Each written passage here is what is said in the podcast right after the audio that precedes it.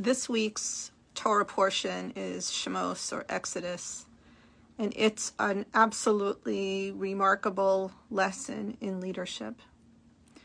We see that Moses uh, is in exile after having killed an Egyptian who uh, was basically torturing one of the Jewish slaves.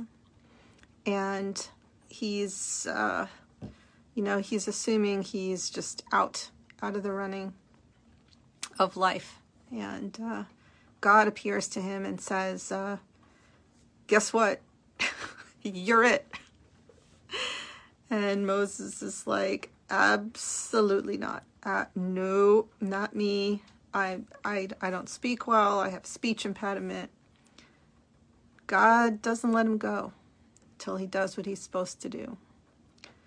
So, too, um, we each have a mission and we can't run away from it. Think about it.